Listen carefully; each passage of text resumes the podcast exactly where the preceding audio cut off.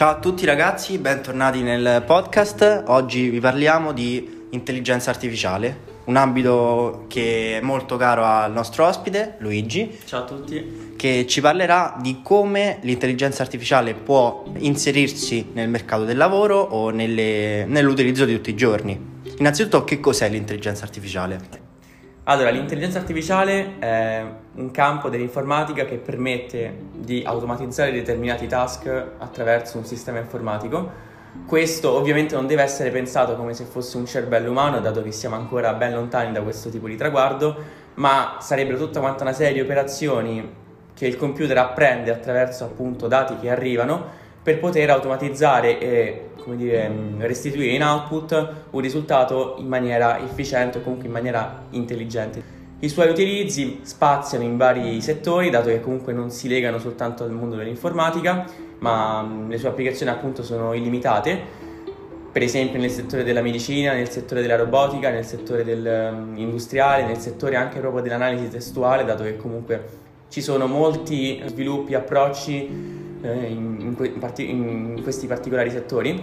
Però, come dicevo prima, appunto, non, non, ha, non, ha, limiti. È un settore, soprattutto adesso, che si sta incominciando a, a, dire, a evolvere e a scoprire, anche se appunto negli anni passati si sperava già di poter ottenere qualche risultato, però data la, il momento storico in cui ci troviamo, in cui i dati sono sempre più, più affluenti, sempre più più presenti nel, nostro, nel, nel, mondo, nel mondo d'oggi, l'intelligenza artificiale forse oggi è proprio il momento storico per eccellenza per cui può come dire, evolversi ancora di più.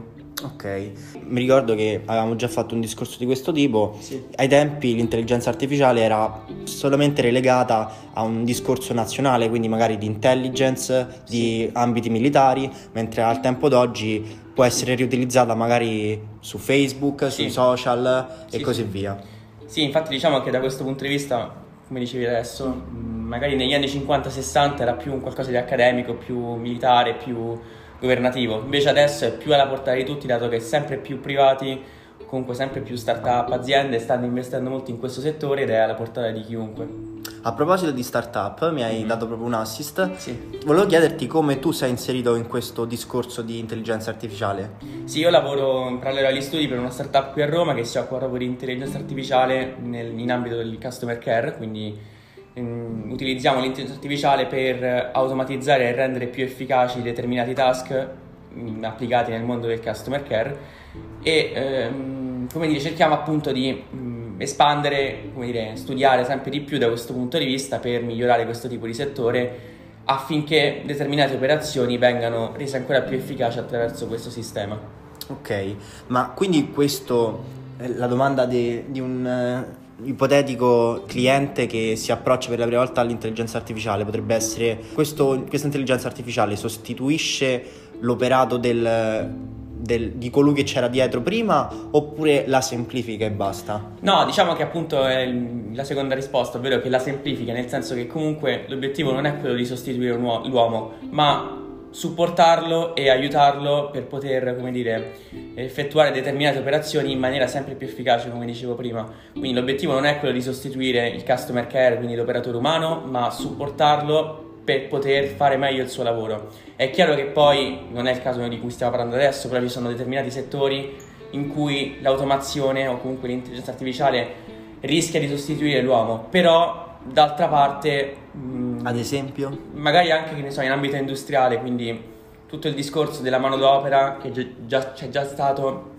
negli anni passati in cui appunto l'uomo è stato sostituito dalle macchine Lì appunto si è creata la polemica secondo cui appunto le macchine potrebbero un giorno sostituire definitivamente l'uomo. Secondo me questo non è vero perché se da una parte sostituisce l'uomo in determinati lavori, da, una, da un'altra crea molti altri posti di lavoro in cui appunto l'uomo può, dire, evolversi e anche proprio semplicemente esplorare nuove prospettive. Quindi se magari appunto un determinato settore viene sostituito dalle macchine, questo, questo, questa sostituzione comporta la creazione di mille altri posti di lavoro legati proprio in quell'ambito anche perché per esempio siamo abituati ancora all'idea per cui l'uomo debba lavorare 6, 8, 10 ore al esatto, giorno, sì. quando in realtà magari con una semplice manutenzione delle macchine esatto. eh, può magari ambire a uno stesso guadagno e, e lavorare di meno al, in, dal punto di vista fisico e mentale.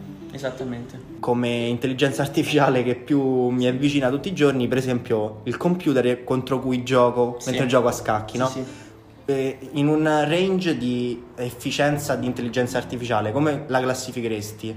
Allora, in realtà l'intelligenza artificiale dietro gli algoritmi di- dei giochi, soprattutto quelli degli scacchi, sono molto avanzati, dato che ci sono stati molti studi, soprattutto negli anni 80 e 90, da questo punto di vista, che hanno creato proprio degli algoritmi molto efficaci. È chiaro, ripeto sempre, che non è che ci sta un computer che pensa dietro, quindi non è che ci sta un cervello. Però ci sono tutta una serie di passaggi, molto spesso sono, mol- sono scaturiti da mm, come dire, calcoli probabilistici che ci stanno appunto dietro, che permettono al computer di simulare dei comportamenti quasi umani che rendono appunto quasi imbattibile un sistema computerizzato. Mm, faccio appunto riferimento, appunto, dato che mi hai lanciato la palla, al sistema mm, di intelligenza artificiale che negli anni 80-90, non ricordo di preciso, batté il campione mondiale di scacchi, dimostrando che appunto le macchine, pur non avendo un cervello alla base, possono comunque te- tentare di simulare un'azione di gioco, comunque battere addirittura un essere umano durante una partita di un gioco di strategia come gli scacchi. E questa cosa qui può essere emulata, ripeto, in qualsiasi altro ambito, quindi che siano gli scacchi, che sia un altro gioco di strategia o che sia in un altro proprio ambito di utilizzo. Ok, adesso mh, forse mi distacco un po' dal discorso intelligenza artificiale, ma ti volevo chiedere, Mhm. secondo te c'è il rischio che in un futuro la macchina in sé possa eh, distaccarsi da quello che è l'algoritmo di base e operare da sé?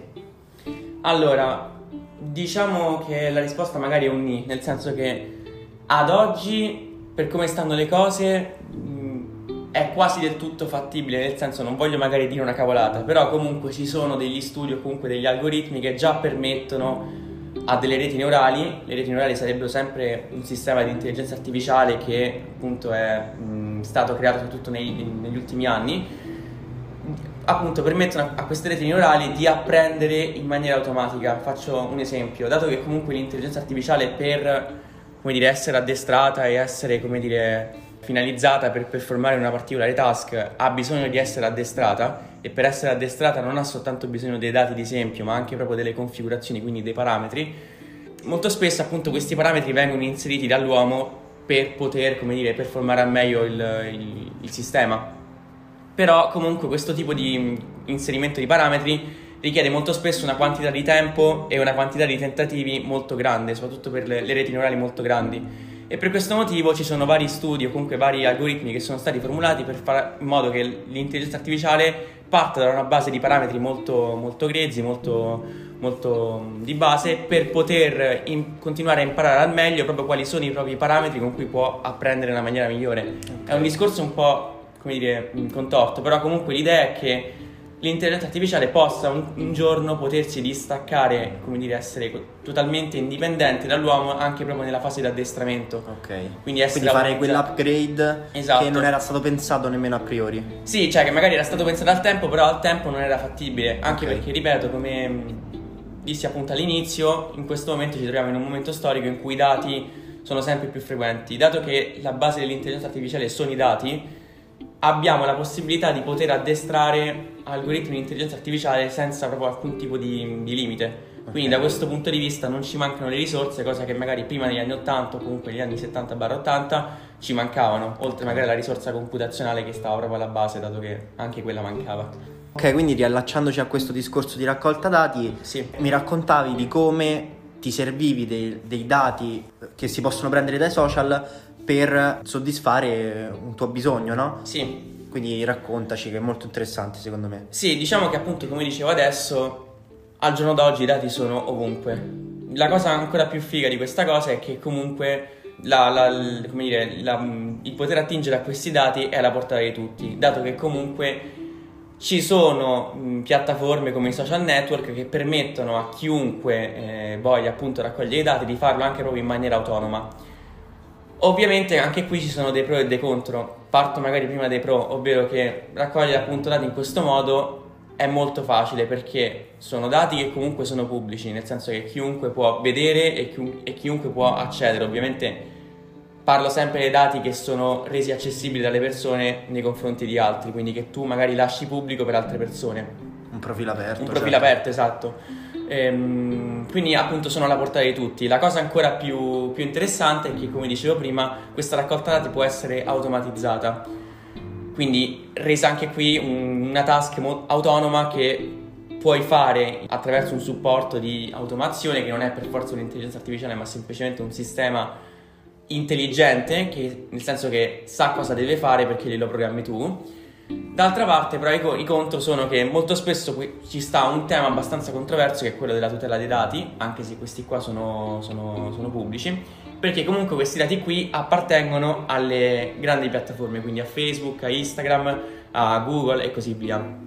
Diciamo che da questo punto di vista, e qui magari si inseriscono le recenti normative che sono state introdotte a livello di privacy, come dire, le varie aziende stanno cercando di tutelarsi in vari modi eh, ad esempio appunto bannando o comunque bloccando chiunque faccia una raccolta dati automatizzata. Anche qui, mh, come dire, il tema ancora non è molto chiaro perché comunque mh, ci sono parecchi vuoti normativi da questo punto di vista, sia perché appunto sono dati che in teoria sarebbero di proprietà delle, delle aziende, sia perché comunque si rischia di andare a prendere dati che nonostante siano pubblici sono comunque proprietà, cioè sono di diritto, proprietà di diritto proprietà della persona stessa che ha appunto messo quei dati su, sui social. Certo. E quindi diciamo che parte anche un altro tema, che ovvero che se tu metti un dato pubblico non ti puoi aspettare che questo dato poi non venga preso da altre persone. Ok.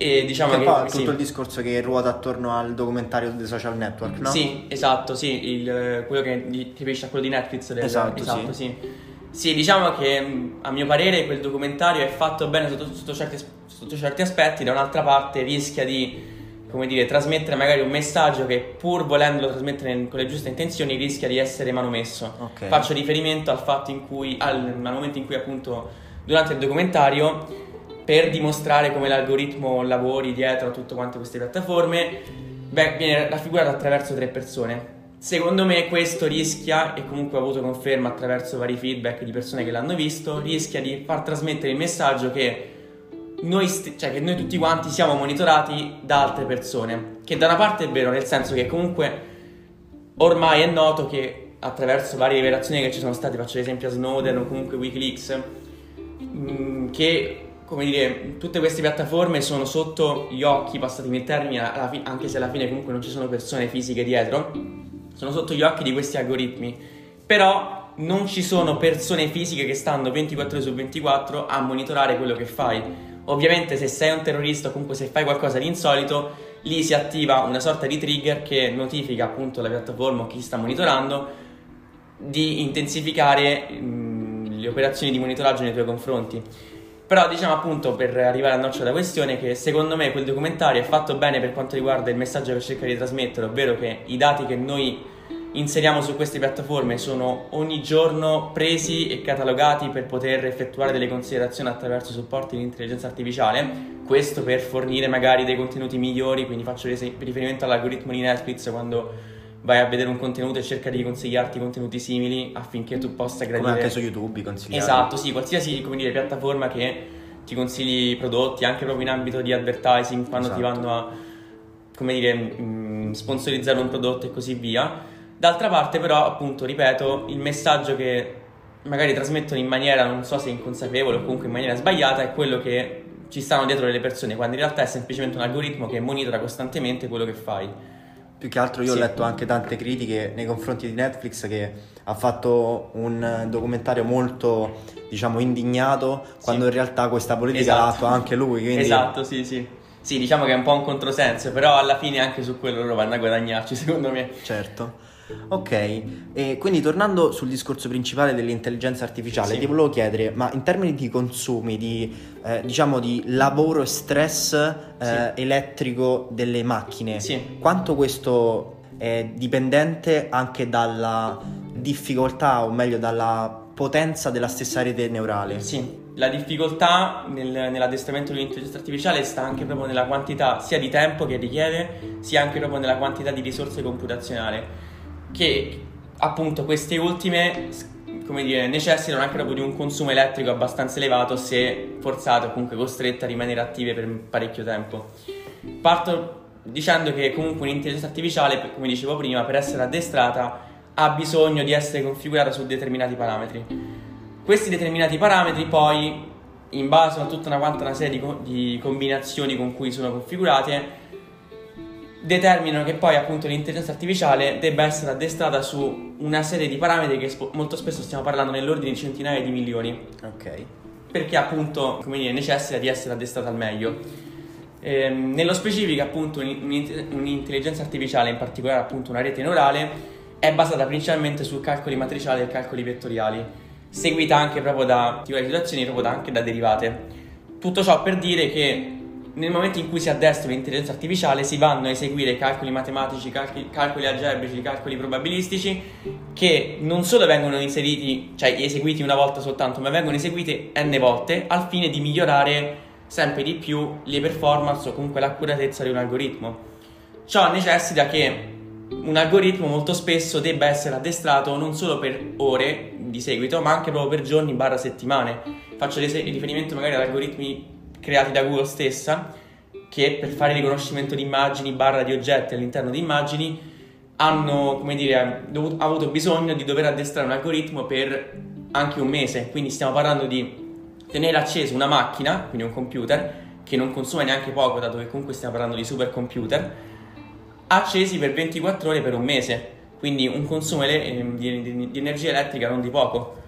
E allo stesso tempo, quando qualcuno vuole addestrare una rete, una rete neurale, una rete di intelligenza artificiale, deve tenere accesa la macchina su cui sta facendo l'addestramento per tot tempo, ovviamente in base a quanto questa rete è grande e quanto vuole far sì che questa performi al meglio. Poi diciamo che qui parte anche tutto quanto un altro discorso del tipo di macchina da utilizzare, quindi del tipo di computer da utilizzare, che fortunatamente, faccio sempre riferimento al momento storico in cui ci troviamo, che ripeto è uno dei migliori, oggigiorno ognuno può utilizzare anche dei supercomputer perché ci sono per esempio servizi come Amazon, servizi come Google, servizi come Microsoft che permettono alla, all'utente medio, quindi alla persona qualunque, di poter fittare, quindi noleggiare un, un supercomputer a prezzi anche abbastanza ragionevoli il più delle volte pur non avendolo fisicamente, quindi collegandosi in remoto a queste macchine loro possono utilizzarle per poter eseguire qualsiasi cosa vogliano, quindi se vogliono metterci magari un server web per ostare una piattaforma barra un sito, se vogliono metterci un, un servizio di, di, di, VPN, un servizio di media center, oppure semplicemente se vogliono utilizzarlo per eseguire calcoli computazionali per addestrare un'intelligenza artificiale. Diciamo che quindi un altro fattore che caratterizza questo momento storico è la possibilità e l'accessibilità che tutti quanti hanno alla potenza computazionale che ci sta oggi. Quindi che io non sono più costretto a comprare un computer e doverlo mantenere sia in termini di consumo di elettricità sia in termini proprio di performance, anche proprio della manutenzione del computer che non si rompe, eccetera, ma affido tutta questa roba di gestione ad Amazon, Google o Microsoft affinché io possa semplicemente preoccuparmi di pagare la macchina e utilizzarla al meglio. Ovviamente però questo necessita di un consumo di energia elettrica non di poco che poi va a impattare anche sull'ambiente.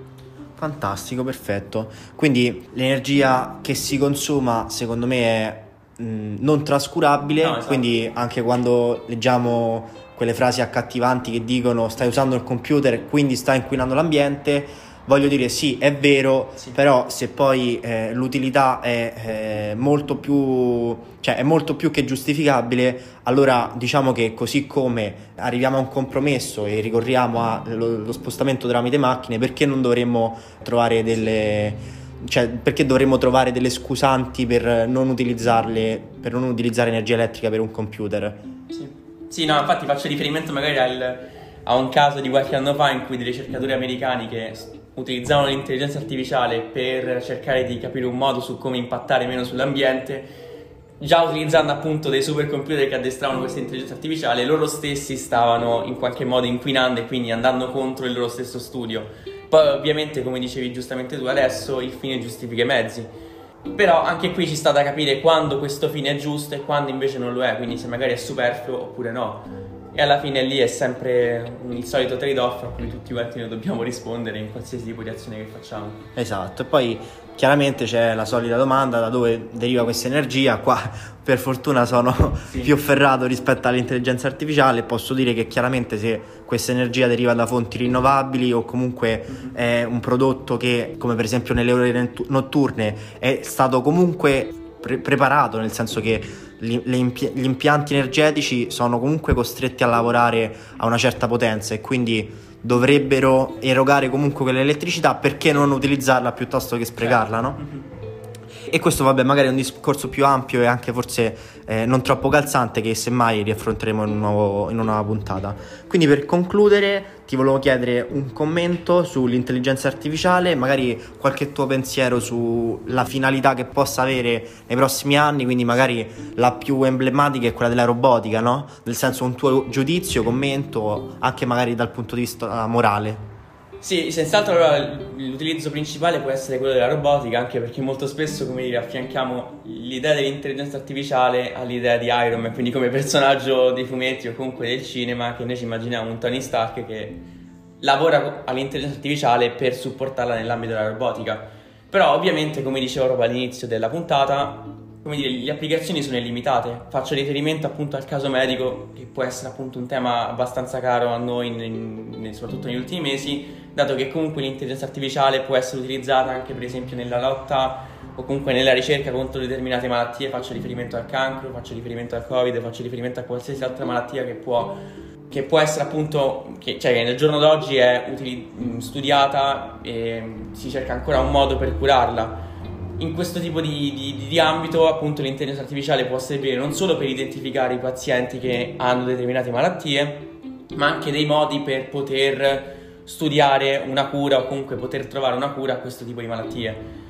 Un altro riferimento può essere sempre legato magari all'analisi testuale, come dicevo all'inizio del, del, della puntata, sempre, mh, dato che comunque è l'ambito in cui, in cui lavoro attraverso, attraverso, questo tipo di, di innovazione appunto può essere utilizzata per analizzare testi che provengono non solo da libri, eh, barra articoli, barra qualsiasi altro tipo di fonte bibliografica, ma anche proprio da fonti come social media. Questo per poter analizzare i contenuti dell'utente, contenuti che vengono, dire, arrivano su determinate piattaforme, eh, poter veicolare determinate informazioni a determinati utenti, quindi sponsorizzazione diciamo, del prodotto in maniera affine all'utente. Mi ricordo anche che mi raccontavi di una possibilità di in qualche modo prevedere eventi sì. che fino a poco tempo fa era impensabile, come per esempio terremoti sì, o, esatto. o, quant'altro. No? Sì, diciamo che da questo punto di vista ancora non ci sta un fondamento scientifico, nel senso che comunque il tema dei terremoti, come tutti sappiamo, ancora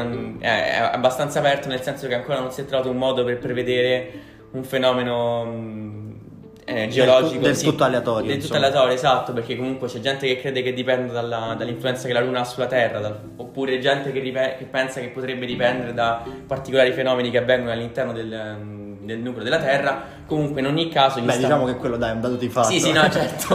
No nel senso che comunque ancora non è stato provato scientificamente cioè non certo. sta una quindi non abbiamo una certezza esatto. Però comunque diciamo che dato che comunque da quando ho iniziato a studiare l'intelligenza artificiale il tema dei terremoti è stato uno dei primi su cui mi sono voluto approcciare, quindi cercare di capire se ci fosse un modo o no, anche lì diciamo che dipende molto dalla quantità dei dati, nel senso che molto spesso l'intelligenza artificiale rischia di essere distorta dai dati che abbiamo. Faccio riferimento magari appunto alla previsione di un evento che può essere una partita di calcio.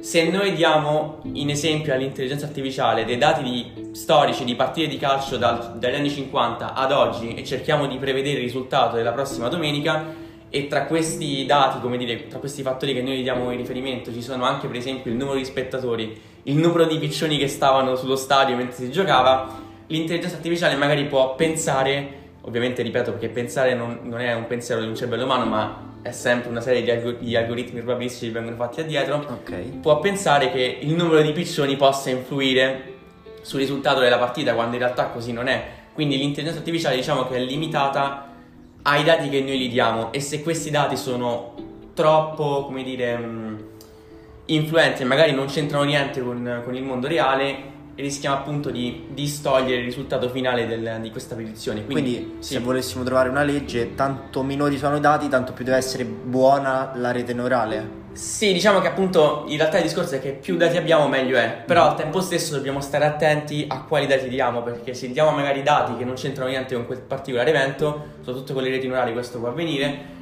magari si rischia, poi ovviamente è sempre molto rara come situazione, però si rischia magari di distogliere l'attenzione da ciò che conta realmente. Ok. Poi anche qui diciamo che ci sono proprio degli algoritmi che vanno a capire cosa conta sul serio e cosa conta di meno all'interno proprio dei dati che noi gli diamo, in modo che non dobbiamo neanche preoccuparci di questo. Quindi per tornare anche al discorso del fatto che un AI potrebbe un giorno diventare totalmente indipendente dalla configurazione di un essere umano o no, però comunque ci, sta, ci, stava almeno questo rischio, magari proprio nell'ambito del machine learning, che è sempre intelligenza artificiale, però in maniera distaccata dalle reti neurali. Ok. Però senza che entriamo magari troppo Ok, poi magari lo approfondiremo in un'altra puntata. Sì, questo. esatto. Perché comunque diciamo che l'intelligenza artificiale è un'unica branca, è un settore di, di studio che in teoria può essere considerato come un'unica branca, ma che al suo interno possiede altre sottocategorie, che possono essere appunto le reti neurali, come dicevamo prima ma se andiamo indietro nel tempo mm, possono esserci anche appunto algoritmi di machine learning che comunque sono, fanno sempre parte dell'intelligenza artificiale ma sono meno evoluti rispetto magari a una rete neurale che al giorno d'oggi è quella che va per la maggiore.